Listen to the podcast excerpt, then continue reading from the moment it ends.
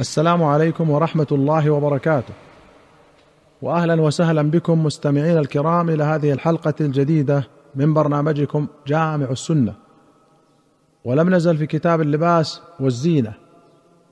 أخرج أحمد وأبو داود والنسائي والبيهقي في الشعب بسند حسن عن عبد الله بن بريدة أن رجلا من أصحاب رسول الله صلى الله عليه وسلم رحل إلى فضالة بن عبيد وهو بمصر فقدم عليه فقال إني لم آتك زائرا ولكني سمعت أنا وأنت حديثا من رسول الله صلى الله عليه وسلم فرجوت أن يكون منه عندك علم. قال ما هو؟ قال كذا وكذا.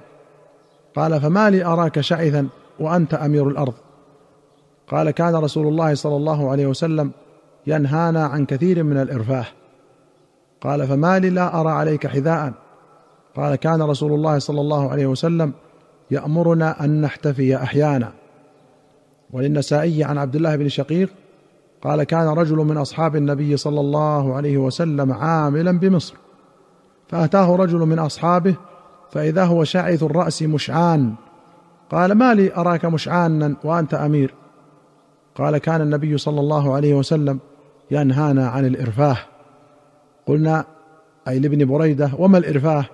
قال الترجيل كل يوم. قوله شعث هو بعيد العهد بالغسل والنظافة والمشعان منتفض الشعر ثائر الرأس بعيد العهد بالتسريح. والترجيل والترجل دهن الشعر وتسريحه. قال الخطابي الإرفاه الاستكثار من الزينة وألا يزال يهيئ نفسه. ومنه الرفاهية وهي الخفض والدعة.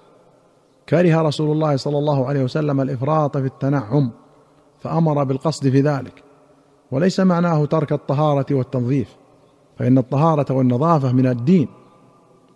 وأخرج أحمد وأبو داود والنسائي وأبو يعلى وابن حبان والحاكم والبيهقي في الشعب بسند حسن عن جابر رضي الله عنه قال أتانا رسول الله صلى الله عليه وسلم زائرا في منزلنا فرأى رجلا شعثا فقال أما كان يجد هذا ما يسكن به شعره؟ ورأى آخر عليه ثياب وسخة. فقال أما كان هذا يجد ما يغسل به ثيابه؟ وأخرج الشيخان رحمهما الله عن عائشة رضي الله عنها قالت كان أزواج النبي صلى الله عليه وسلم يأخذن من رؤوسهن حتى تكون كالوفرة. الوفرة شعر الرأس إذا جاوز شحمة الأذن. والوفرة والجمة واللمة أوصاف لشعر الرأس إذا كان بين المنكب وشحمة الأذن على اختلاف في تحديد ذلك. والمشهور أن أدناها الوفرة ثم الجمة ثم اللمة وهي التي ألمت بالمنكبين. قال النووي قال القاضي عياض رحمه الله تعالى المعروف أن نساء العرب كن يتخذن القرون والذوائب ولعل أزواج النبي صلى الله عليه وسلم فعلن هذا بعد وفاته عليه الصلاة والسلام لتركهن التزين واستغنائهن عن تطويل الشعر وتخفيفا لمؤونة رؤوسهن. وهذا الذي ذكره القاضي عياض من كونه بعد وفاته قاله غيره وهو متعين ولا يظن بهن فعله في حياته صلى الله عليه وسلم. وفيه دليل على جواز تخفيف الشعور للنساء.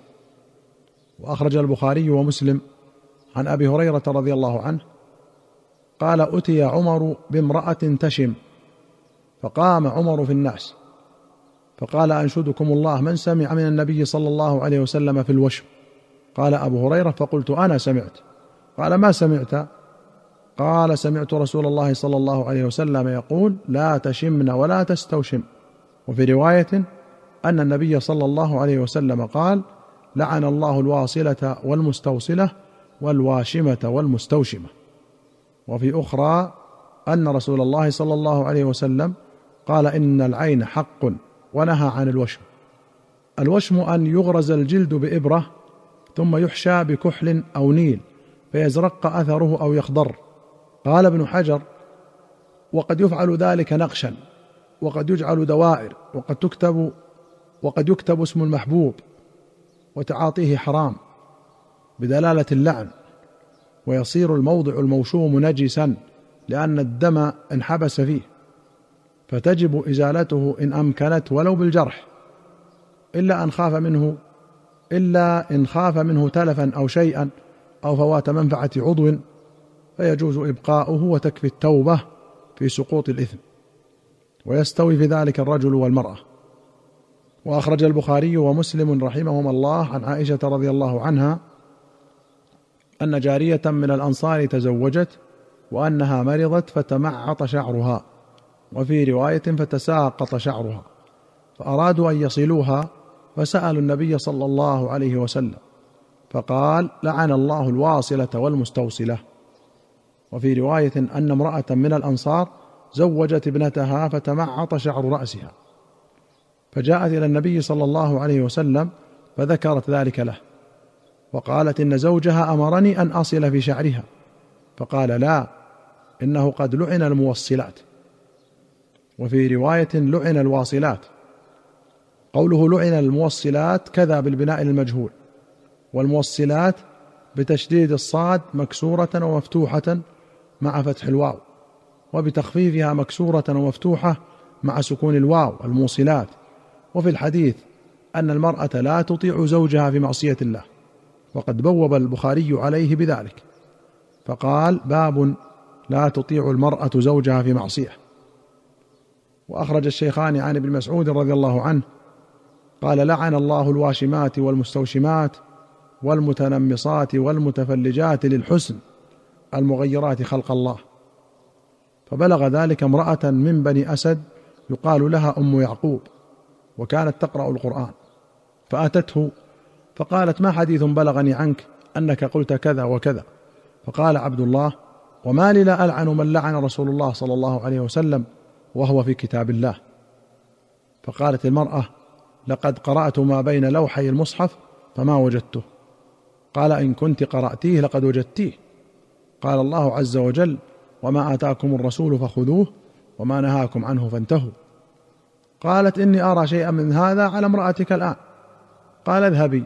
فانظري. فذهبت فلم تر شيئا.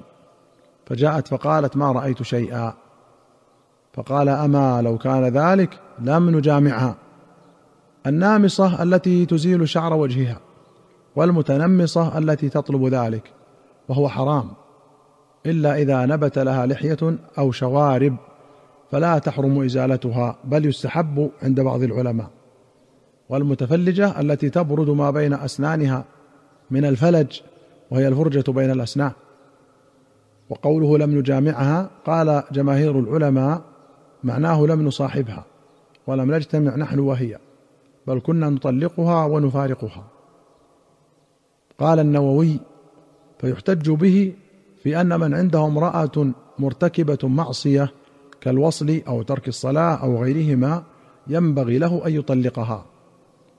وقال ابن حجر في هذه الأحاديث حجة لمن قال يحرم الوصل في الشعر والوشم والنمص على الفاعل والمفعول به. وهي حجة على من حمل النهي فيه على التنزيه لأن دلالة اللعن على التحريم من أقوى الدلالات بل عند بعضهم أنه من علامات الكبيرة. أيها المستمعون الكرام إلى هنا نأتي إلى نهاية هذه الحلقة. حتى نلقاكم في حلقة قادمة إن شاء الله. نستودعكم الله والسلام عليكم ورحمة الله وبركاته.